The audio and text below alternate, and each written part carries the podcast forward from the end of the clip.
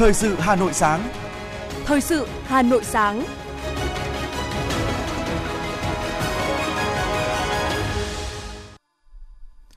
Bảo Nhật và Hoài Linh xin được đồng hành cùng quý vị thính giả trong 30 phút của chương trình Thời sự sáng ngày hôm nay, thứ sáu ngày mùng 5 tháng 8 năm 2022. Chương trình có những nội dung chính sau đây. Khai mạc Liên hoan phát thanh toàn quốc lần thứ 15.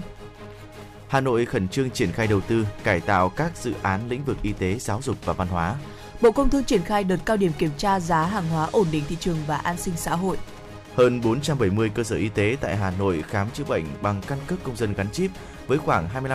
25.540 lượt tra cứu thông tin. Phần tin thế giới có những thông tin. Ngân hàng Trung ương Anh sẽ tăng lãi suất mạnh nhất kể từ năm 1995. Châu Âu tiếp nhận hơn 6,3 triệu người tị nạn Ukraine. Mưa lớn ở miền Bắc Nhật Bản khiến 3 người mất tích, hàng ngàn người phải tự sơ tán. Sau đây là nội dung chi tiết. Thưa quý vị và các bạn, với chủ đề Linh hoạt chuyển đổi, thích ứng vượt lên, Liên hoan phát thanh toàn quốc lần thứ 15, Ngày hội của những người làm phát thanh trên cả nước đã chính thức khai mạc vào tối qua tại thành phố Hồ Chí Minh.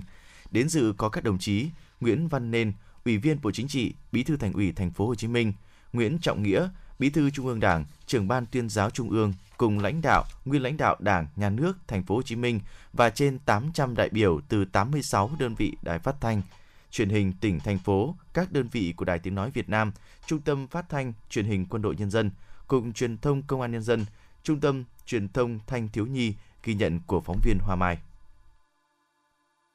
Phát biểu tại lễ khai mạc, Bí thư Trung ương Đảng, trưởng ban tuyên giáo Trung ương Nguyễn Trọng Nghĩa chúc mừng liên hoan và ôn lại truyền thống đấu tranh cách mạng của Việt Nam, truyền thống của Đài Tiếng Nói Việt Nam. Trưởng ban tuyên giáo Trung ương Nguyễn Trọng Nghĩa cũng đánh giá cao chủ đề linh hoạt chuyển đổi, thích ứng vượt lên của liên hoan phát thanh và cho đây là nội dung quan trọng mà ngành phát thanh Việt Nam cần phải quan tâm, nhất là trong thời kỳ cách mạng công nghiệp lần thứ tư, cùng với sự phát triển của các loại hình báo chí truyền thống là báo viết, báo nói và báo hình. Các loại hình báo chí mới như báo điện tử và đặc biệt là mạng xã hội ra đời và phát triển mạnh mẽ đã tạo nên sự cạnh tranh gai gắt đối với các loại hình báo chí truyền thống.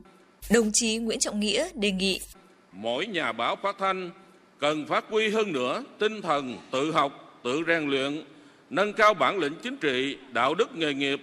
tự trao dồi kiến thức, chuyên môn nghiệp vụ làm báo, tư duy độc lập, tư duy phản biện trước mỗi vấn đề. Mỗi nhà báo cần đi sâu, đi sát thực tế cuộc sống, phản ánh đậm nét hơi thở của cuộc sống, hòa mình với quần chúng, sống trong lòng dân. Như vậy mới có thể sáng tác được những tác phẩm mang có giá trị cao, giàu tính định hướng tư tưởng, tính nhân văn, tính thực tiễn và vì lợi ích của quốc gia, dân tộc. Bên cạnh đó, Phát thanh Việt Nam cần phát huy lợi thế của mình là kênh thông tin nhanh nhạy, kịp thời, không biên giới. Các cơ quan báo phát thanh cần tích cực tham gia và thực hiện đề án chuyển đổi số của chính phủ. Chuyển đổi số trong báo chí nói chung và phát thanh nói riêng không chỉ là chuyển đổi về công nghệ, về cách làm, mà quan trọng nhất là chuyển đổi về mặt tư duy, từ cấp quản lý, lãnh đạo cho đến các khâu, các công đoạn của quy trình sản xuất và phân phối sản phẩm báo chí. Đây là giải pháp mang tính đột phá, có ý nghĩa quyết định đến sự tồn tại và phát triển của các cơ quan báo chí nói chung và phát thanh nói riêng trong thời kỳ mới. Chúc mừng Liên hoan phát thanh toàn quốc lần thứ 15, Chủ tịch Ủy ban nhân dân thành phố Hồ Chí Minh Phan Văn Mãi cho đây là một sự kiện lớn và diễn ra ở thời điểm có nhiều ý nghĩa, nhất là khi cơn bão Covid-19 vừa đi qua, đồng thời khẳng định nhờ các kênh phát thanh mà cả nước hiểu hơn, chia sẻ hơn và đồng hành hơn với thành phố. Thành phố được động viên hơn và nỗ lực hơn để vượt qua giai đoạn khó khăn nhất. Và cũng trong bối cảnh đó, nhiều người đã thấy tầm quan trọng của phát thanh đã được phát huy rất tốt. Chúc mừng các đại biểu về dự liên hoan, Chủ tịch Ủy ban nhân dân thành phố Hồ Chí Minh Phan Văn Mãi hy vọng đây là dịp để các đại biểu cảm nhận sự hồi sinh mạnh mẽ và những nỗ lực phục hồi mạnh mẽ của thành phố. Đồng chí Phan Văn Mãi tin tưởng thông qua liên hoan lần này sẽ có nhiều tác phẩm báo chí về thành phố để cả nước hiểu hơn nữa chung vui cùng thành phố. Thông qua sóng phát thanh tại liên hoan, Chủ tịch Ủy ban nhân dân thành phố Văn Văn Mãi cũng bày tỏ tình cảm và tri ân với bà con nhân dân cả nước và bạn bè quốc tế đã luôn ủng hộ thành phố với tinh thần cả nước vì thành phố, đồng thời khẳng định thành phố Hồ Chí Minh sẽ nỗ lực hết sức mình để phục hồi, phát triển với tinh thần thành phố vì cả nước. Phát thanh đang đứng trước những cơ hội lớn nhờ những thành tựu của cuộc cách mạng công nghiệp lần thứ tư. Mọi người đều có thể bật để nghe phát thanh và những người làm báo phát thanh sẽ là người bạn đồng hành của mọi thính giả trong cuộc sống. Xin được chúc Liên quan Phát thanh Toàn quốc lần thứ 15 sẽ thành công và sẽ lưu giữ, phát huy mạnh mẽ tiếng nói phát thanh. Kính chúc các anh, các chị có những ngày lưu lại tại thành phố Hồ Chí Minh thật vui và mong ước được đón các anh các chị trở lại thành phố Hồ Chí Minh thêm nhiều lần nữa. Thay mặt ban tổ chức, Tổng giám đốc Đài Tiếng nói Việt Nam Đỗ Tiến Sĩ đã đánh trống khai mạc liên hoan. Liên hoan phát thanh toàn quốc lần thứ 15 năm 2022 là ngày hội lớn, là dịp để những người làm phát thanh cả nước thể hiện cao nhất tâm huyết, tài năng, trách nhiệm và những phẩm chất của người làm báo nói. Qua các hoạt động tại Liên hoan, những người làm phát thanh trong cả nước có dịp cùng nhau suy ngẫm và nhìn lại, đặc biệt là hai năm đầy dấu ấn và thử thách khi đất nước có những khó khăn trong phòng chống dịch COVID-19. Liên hoan còn là diễn đàn rộng, mang tính toàn quốc để những người làm phát thanh trong cả nước trao đổi nghiệp vụ chuyên môn, phản ánh thực tế đang diễn ra ở các tỉnh thành phố, đồng thời là cơ hội chia sẻ quan điểm, định hướng phát triển nhằm đổi mới hoạt động nghiệp vụ theo hướng chuyên nghiệp, hiệu quả và hiện đại. Với mục tiêu phục vụ công chúng ngày một tốt hơn, chủ đề linh hoạt chuyển đổi, thích ứng vượt lên đã được đề cập xuyên suốt tại các hoạt động nghiệp vụ trong khuôn khổ liên hoan với mục đích phát thanh sẽ có chỗ đứng xứng đáng trong lòng công chúng. Liên hoan phát thanh toàn quốc lần thứ 15 tại thành phố Hồ Chí Minh sẽ bế mạc vào ngày 6 tháng 8 năm 2022.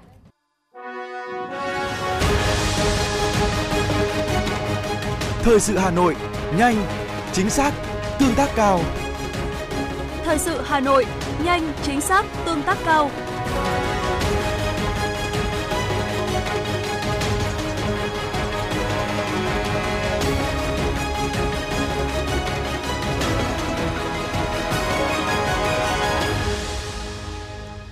Tiếp tục là phần tin. Chiều ngày hôm qua mùng 4 tháng 8, Ban chỉ đạo triển khai đầu tư cải tạo trường học công lập đạt chuẩn quốc gia, nâng cấp hệ thống y tế và tu bổ, tôn tạo di tích trong giai đoạn 2022-2025 và các năm tiếp theo của thành phố Hà Nội tổ chức hội nghị triển khai một số các nhiệm vụ trọng tâm của ban chỉ đạo. Dự hội nghị có Phó Bí thư Thành ủy, Chủ tịch Hội đồng nhân dân thành phố Nguyễn Ngọc Tuấn, trưởng ban chỉ đạo, Phó Chủ tịch Hội đồng nhân dân thành phố Phạm Quý Tiên, Phó trưởng ban chỉ đạo, Phó Chủ tịch Ủy ban nhân dân thành phố Trử Xuân Dũng, Phó trưởng ban chỉ đạo, các thành viên ban chỉ đạo, đại diện lãnh đạo các sở ban ngành và các quận huyện thị xã của thành phố. Phát biểu định hướng thảo luận một số những nhiệm vụ trọng tâm về triển khai đầu tư, cải tạo trường học công lập đạt chuẩn quốc gia, nâng cấp hệ thống y tế và tu bổ, tôn tạo di tích trong giai đoạn 2022-2025, trưởng ban chỉ đạo Nguyễn Ngọc Tuấn cho biết, ngay sau khi có quyết định số 2914, Ban chỉ đạo đã khẩn trương phân công các thành viên thành lập tổ công tác giúp việc và ban hành quy chế hoạt động của Ban chỉ đạo. Nhấn mạnh đây là dự án lớn liên quan đến các mục tiêu, chỉ tiêu của cả nhiệm kỳ 2020-2025 theo nghị quyết đại hội lần thứ 17 Đảng bộ thành phố và các chương trình công tác của thành ủy đồng chí Nguyễn Ngọc Tuấn đề nghị thành viên ban chỉ đạo căn cứ quy chế hoạt động và chức năng, nhiệm vụ được phân công, chủ động xây dựng kế hoạch nhà hàng năm liên quan đến ngành, lĩnh vực được phân công phụ trách, định kỳ kiểm tra, đôn đốc, chỉ đạo các đơn vị, địa phương thực hiện những mục tiêu, nhiệm vụ theo lĩnh vực, địa bàn được phân công. Tại hội nghị, dưới sự điều hành của Phó Chủ tịch Ủy ban nhân dân thành phố Trử Nguồn Xuân Dũng, đại diện lãnh đạo các quận Ba Đình, Bắc Từ Liêm, Cầu Giấy, Hà Đông, Hai Bà Trưng, Hoàn Kiếm đều cho rằng các quận trung tâm khó khăn lớn nhất là diện tích xây dựng trường chuẩn quốc gia. Vì thế, giải pháp là phải nâng tầm các trường hiện hữu để đáp ứng yêu cầu. Bên cạnh đó, đại diện các quận cũng đề xuất thành phố cân đối ngân sách, bố trí thêm nguồn lực cho các quận trong việc đầu tư nâng cấp hệ thống y tế, cải tạo, tu bổ và tôn tạo di tích. Đại diện các huyện Ba Vì, Trương Mỹ, Đan Phượng, Gia Lâm, Hoài Đức cho rằng khối huyện đang rất khó khăn trong việc cân đối vốn để đối ứng triển khai các dự án – nên một số dự án đã phải tính kế hoạch ứng vốn của năm 2023 cho việc này. Đặc biệt, công tác giải phóng mặt bằng một số dự án cũng gặp khó khăn, nhưng các huyện sẽ quyết tâm hoàn thành các dự án, giải ngân hết nguồn vốn thành phố hỗ trợ và kế hoạch vốn năm 2022 của địa phương. Tại hội nghị, đại diện lãnh đạo các sở văn hóa thể thao, giáo dục và đào tạo, y tế, đã trao đổi báo cáo với ban chỉ đạo một số các nội dung trong quá trình triển khai các dự án thuộc lĩnh vực quản lý, đồng thời kiến nghị đề xuất một số các giải pháp để nhanh chóng hoàn thành các dự án theo kế hoạch, đặc biệt là trong lĩnh vực đầu tư thiết bị y tế, đầu tư các trường đạt chuẩn quốc gia. Tổng hợp nội dung thảo luận, Phó Chủ tịch Ủy ban nhân dân thành phố Trử Xuân Dũng đề nghị các sở ngành địa phương chủ động và nêu cao tinh thần trách nhiệm, phối hợp chặt chẽ và báo cáo kịp thời với ban chỉ đạo tiến độ triển khai, quản lý tốt các dự án, bảo đảm sau khi hoàn thành được người dân hoan nghênh, đặc biệt là lĩnh vực tu bổ, tôn tạo di tích. Kết luận tại hội nghị, Chủ tịch Hội đồng Nhân dân thành phố Nguyễn Ngọc Tuấn, trưởng ban chỉ đạo, đánh giá các sở ngành địa phương đã vào cuộc rất trách nhiệm, tích cực triển khai các nhiệm vụ của ban chỉ đạo. Trong đó, một số quận huyện, thị ủy đã thành lập ban chỉ đạo triển khai, xây dựng kế hoạch cụ thể hóa từng nhiệm vụ. Qua đó khẳng định đây là nhiệm vụ rất lớn, quan trọng nhưng cũng là cơ hội, điều kiện để các địa phương phát triển, Đồng chí Nguyễn Ngọc Tuấn yêu cầu bộ phận giúp việc ban chỉ đạo hoàn thiện sớm các dự án dự thảo quy chế hoạt động, thành lập tổ giúp việc các quận, huyện, thị xã, sớm thành lập ban chỉ đạo, sát sao đầu việc để thúc đẩy nhanh các dự án. Các sở ngành địa phương thường xuyên rà soát, tổng hợp, báo cáo cập nhật về tiến độ để dễ theo dõi và chỉ đạo đôn đốc. Để thực hiện chỉ đạo của Thủ tướng Chính phủ tại công điện số 679 về việc tăng cường các biện pháp quản lý, điều hành giá, Bộ trưởng Bộ Công Thương vừa yêu cầu Tổng cục Tổng Tổng cục trưởng Tổng cục Quản lý thị trường triển khai thực hiện và chỉ đạo lực lượng quản lý thị trường trong cả nước triển khai đợt tổng kiểm tra chuyên đề đối với các tổ chức cá nhân trong việc chấp hành pháp luật về giá, các biện pháp kê khai, niêm yết giá và kiên quyết xử lý nghiêm các trường hợp lợi dụng để tăng giá bất hợp lý từ nay đến hết năm 2022. Cụ thể, tăng cường công tác giám sát, quản lý theo địa bàn, triển khai các biện pháp nghiệp vụ, xây dựng phương án kế hoạch, theo dõi sát diễn biến giá cả thị trường, tổ chức nắm bắt tình hình thực hiện của các tổ chức, cá nhân kinh doanh để có các biện pháp điều hành bình ổn giá phù hợp.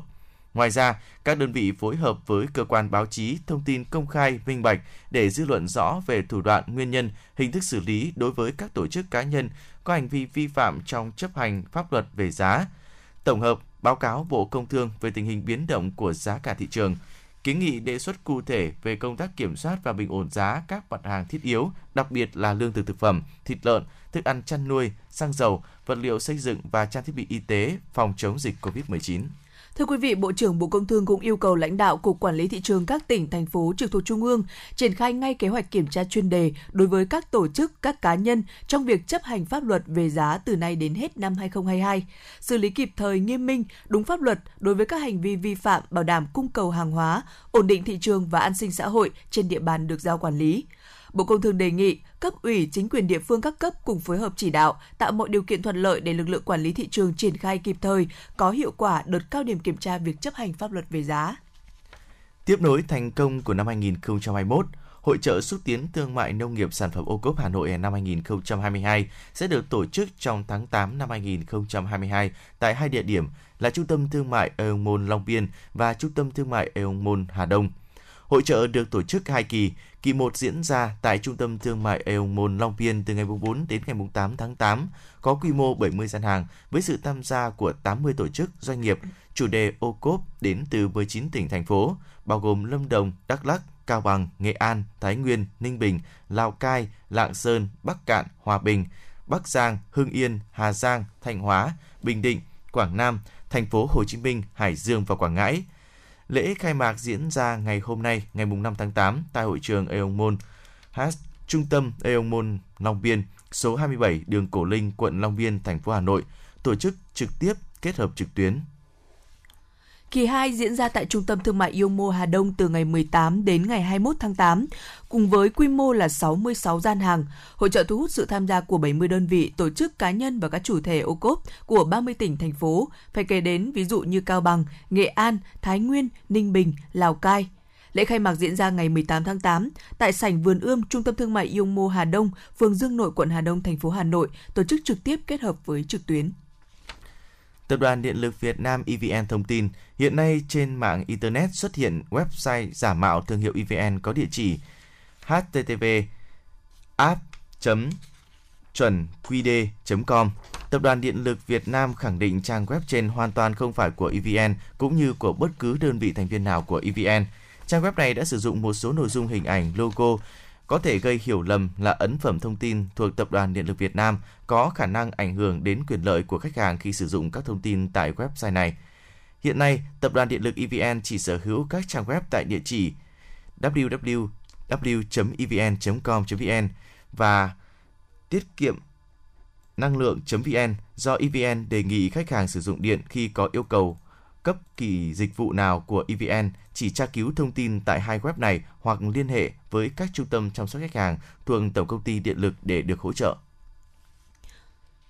Thưa quý vị và các bạn, những năm gần đây, Đông Anh là huyện có tốc độ đô thị hóa nhanh, phát triển kinh tế bền vững toàn diện. Đặc biệt, đề án đầu tư xây dựng huyện Đông Anh thành quận đến năm 2025 được thành phố phê duyệt tạo thời cơ, vận hội nhưng cũng là thách thức lớn, là nhiệm vụ trọng tâm mang tính lịch sử của Đảng bộ, chính quyền và nhân dân huyện Đông Anh. Theo quy hoạch chung xây dựng thủ đô Hà Nội đến năm 2030, tầm nhìn đến năm 2050, huyện Đông Anh sẽ trở thành đô thị trung tâm, một quận của thủ đô, một thành phố thông minh bên bờ bắc của sông Hồng. Từ nền tảng đã đạt được trong nhiệm kỳ vừa qua, Đảng bộ, chính quyền và nhân dân Đông Anh sẽ phát huy tối đa mọi nguồn lực, hoàn thành những mục tiêu mà Đại hội đại biểu lần thứ 28, nhiệm kỳ 2020-2025 là đưa Đông Anh trở thành trung tâm kinh tế tài chính hiện đại, trung tâm văn hóa, lịch sử của thủ đô Hà Nội. Để hoàn thành mục tiêu đề ra, Nghị quyết Đại hội Đảng bộ huyện Đông Anh nhiệm kỳ 2020-2025 xác định huyện sẽ tập trung triển khai những dự án có tác động lớn đến phát triển kinh tế xã hội để tạo sự đột phá.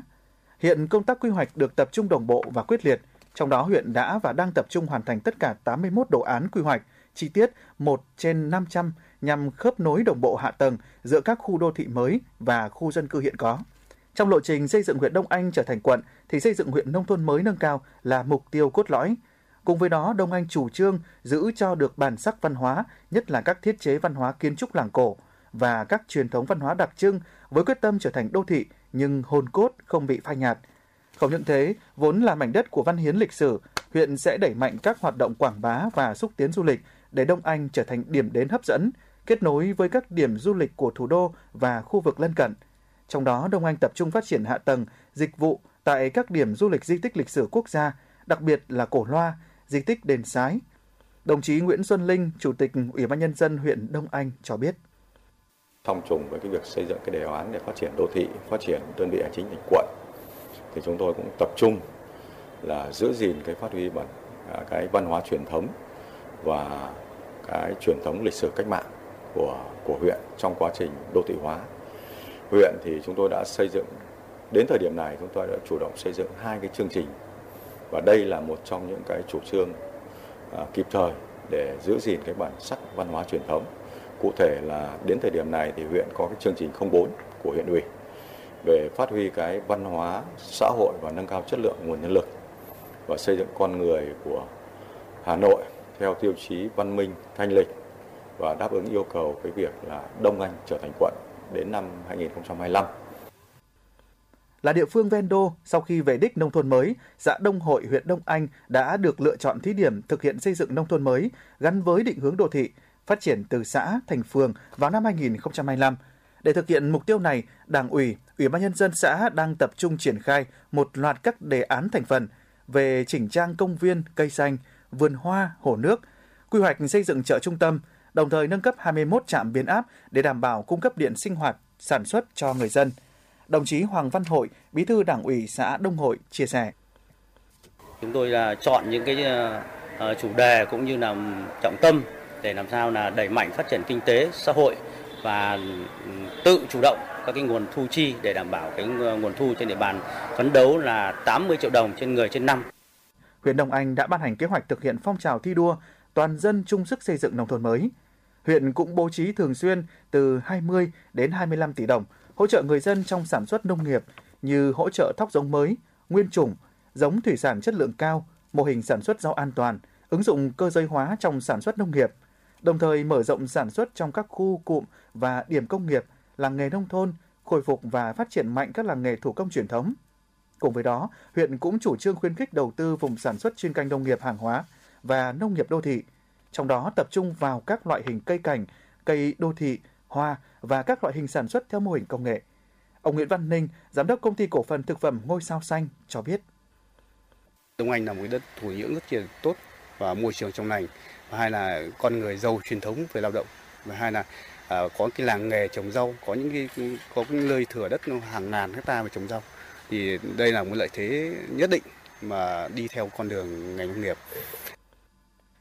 Với những giải pháp đồng bộ và cụ thể, Đồng Hành sẽ vươn lên thành trung tâm kinh tế, văn hóa xã hội, là thành phố thông minh bên bờ bắc sông Hồng.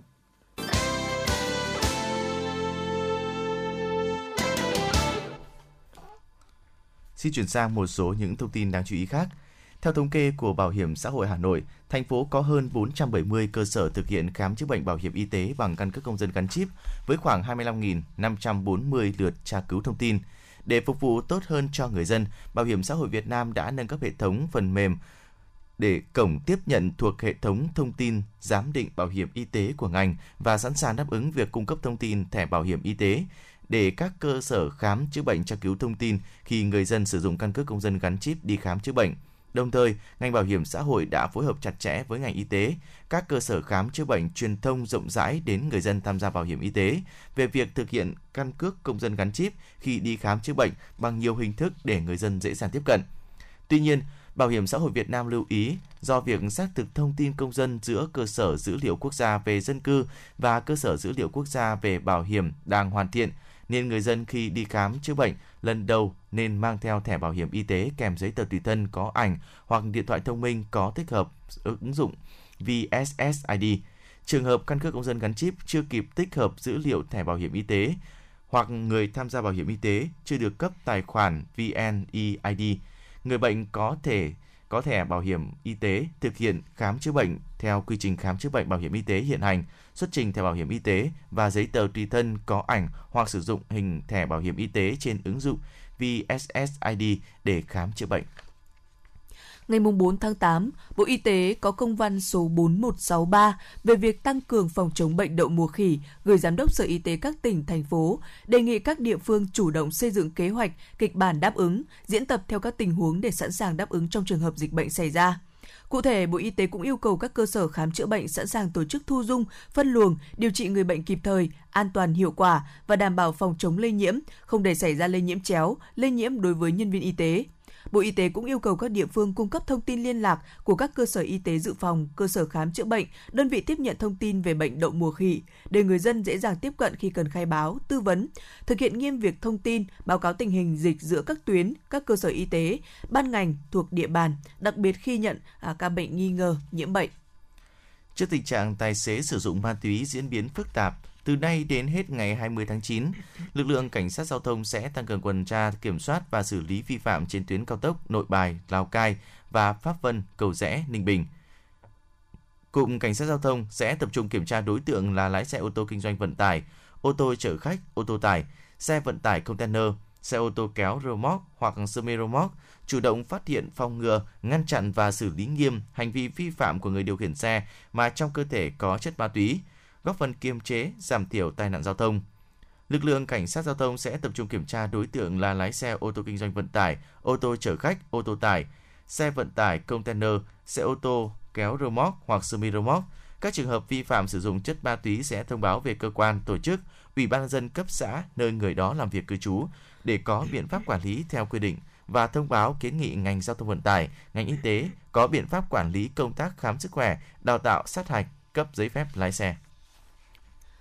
Thưa quý vị, Cục Hàng không Việt Nam đã nhận được thông báo Trung Quốc thiết lập 6 khu vực nguy hiểm tạm thời liên quan đến các vùng bay qua Đài Loan Trung Quốc, Thượng Hải, Manila từ 4 giờ ngày 4 tháng 8 đến 4 giờ ngày 7 tháng 8 năm 2022 theo giờ quốc tế. Giới hạn hoạt động từ mặt đất, mặt nước đến không giới hạn. Tất cả các máy bay sẽ bị cấm bay vào các khu vực trên.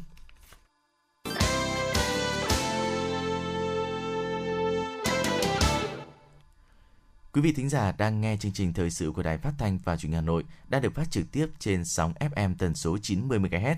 Xin chuyển sang phần tin thế giới.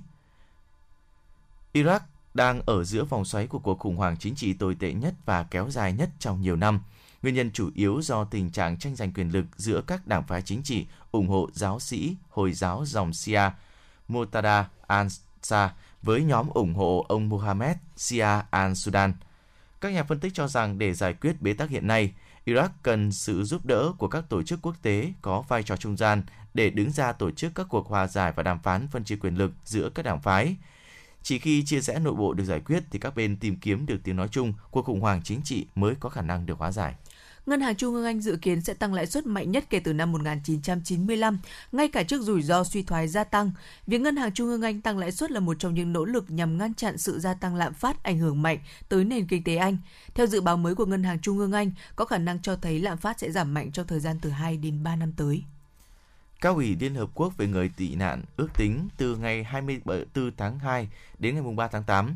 tổng cộng hơn 6,3 triệu người tị nạn từ Ukraine đã đến các nước châu Âu, trong đó hơn 3,7 triệu người đã được đăng ký trong khuôn khổ chương trình hỗ trợ và bảo vệ các nước. Ở các nước khác, số lượng người tị nạn Ukraine không vượt quá 100.000 người, tổng cộng hơn 3.778 người tị nạn đã được đăng ký trong khuôn khổ chương trình bảo vệ và hỗ trợ tạm thời của các quốc gia. Hiện thế giới đã ghi nhận hơn 26.000 ca bệnh đậu mùa khỉ ở 87 quốc gia và vùng lãnh thổ. Ít nhất 10 trường hợp tử vong đã được ghi nhận. Hiện châu Âu và Mỹ vẫn là điểm nóng lây nhiễm bệnh đậu mùa khỉ. Nhà chức trách các nước trong khu vực này đang nỗ lực đẩy nhanh công tác tiêm vaccine để sớm chặn đà lây nhiễm của dịch bệnh. Ngày 4 tháng 8, ít nhất 3 người mất tích và nghìn người ở miền Bắc Nhật Bản đã được lệnh sơ tán sau khi những trận mưa xối xả chút xuống khu vực này. Cơ quan quản lý thảm họa và hỏa hoạn Nhật Bản cho biết, khoảng 500.000 người đã được lệnh sơ tán ở các tỉnh Niigata, Ishikawa và Yamagata, nhưng chưa có báo cáo lập tức về số người tử vong do mưa lũ.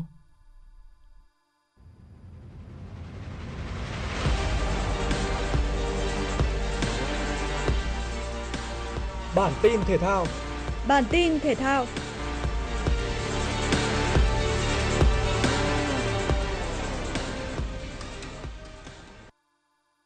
Ông Gustoji Diego Raul sẽ là huấn viên trưởng mới của đội tuyển Futsal Việt Nam.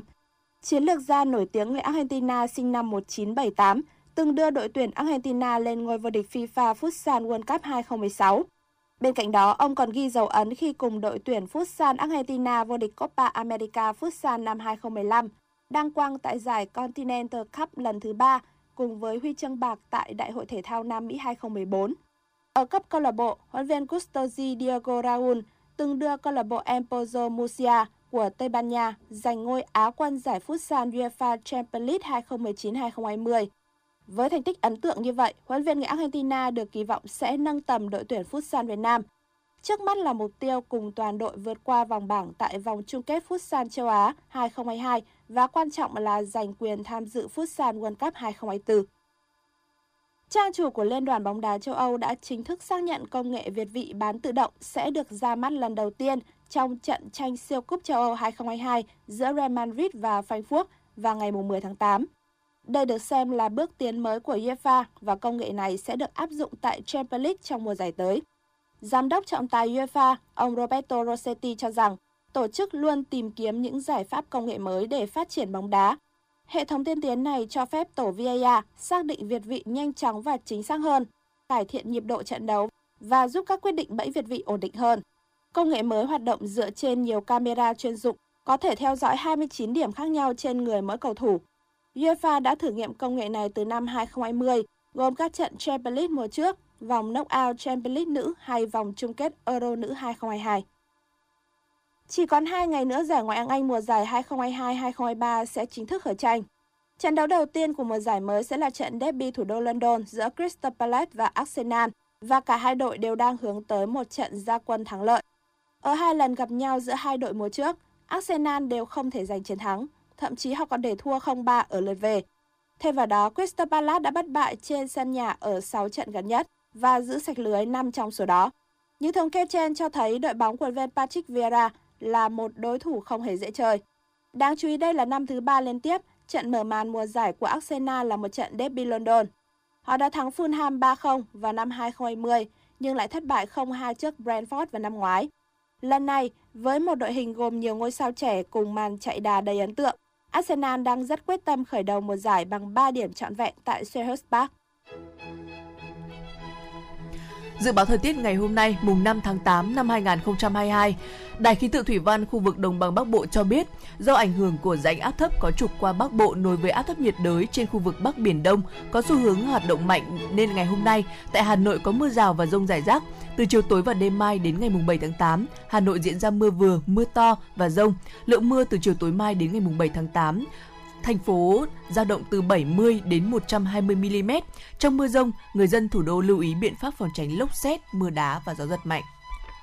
Quý vị và các bạn vừa nghe chương trình thời sự của Đài Phát thanh và Truyền hình Hà Nội. Chỉ đạo nội dung Nguyễn Kim Khiêm, chỉ đạo sản xuất Nguyễn Tiến Dũng, tổ chức sản xuất Trà My. Chương trình do biên tập viên Nguyễn Hằng, phát thanh viên Bảo Nhật Hoài Linh và kỹ thuật viên Duy Anh thực hiện. Hẹn gặp lại quý vị trong chương trình thời sự 11 giờ trưa nay. Thân ái chào tạm biệt.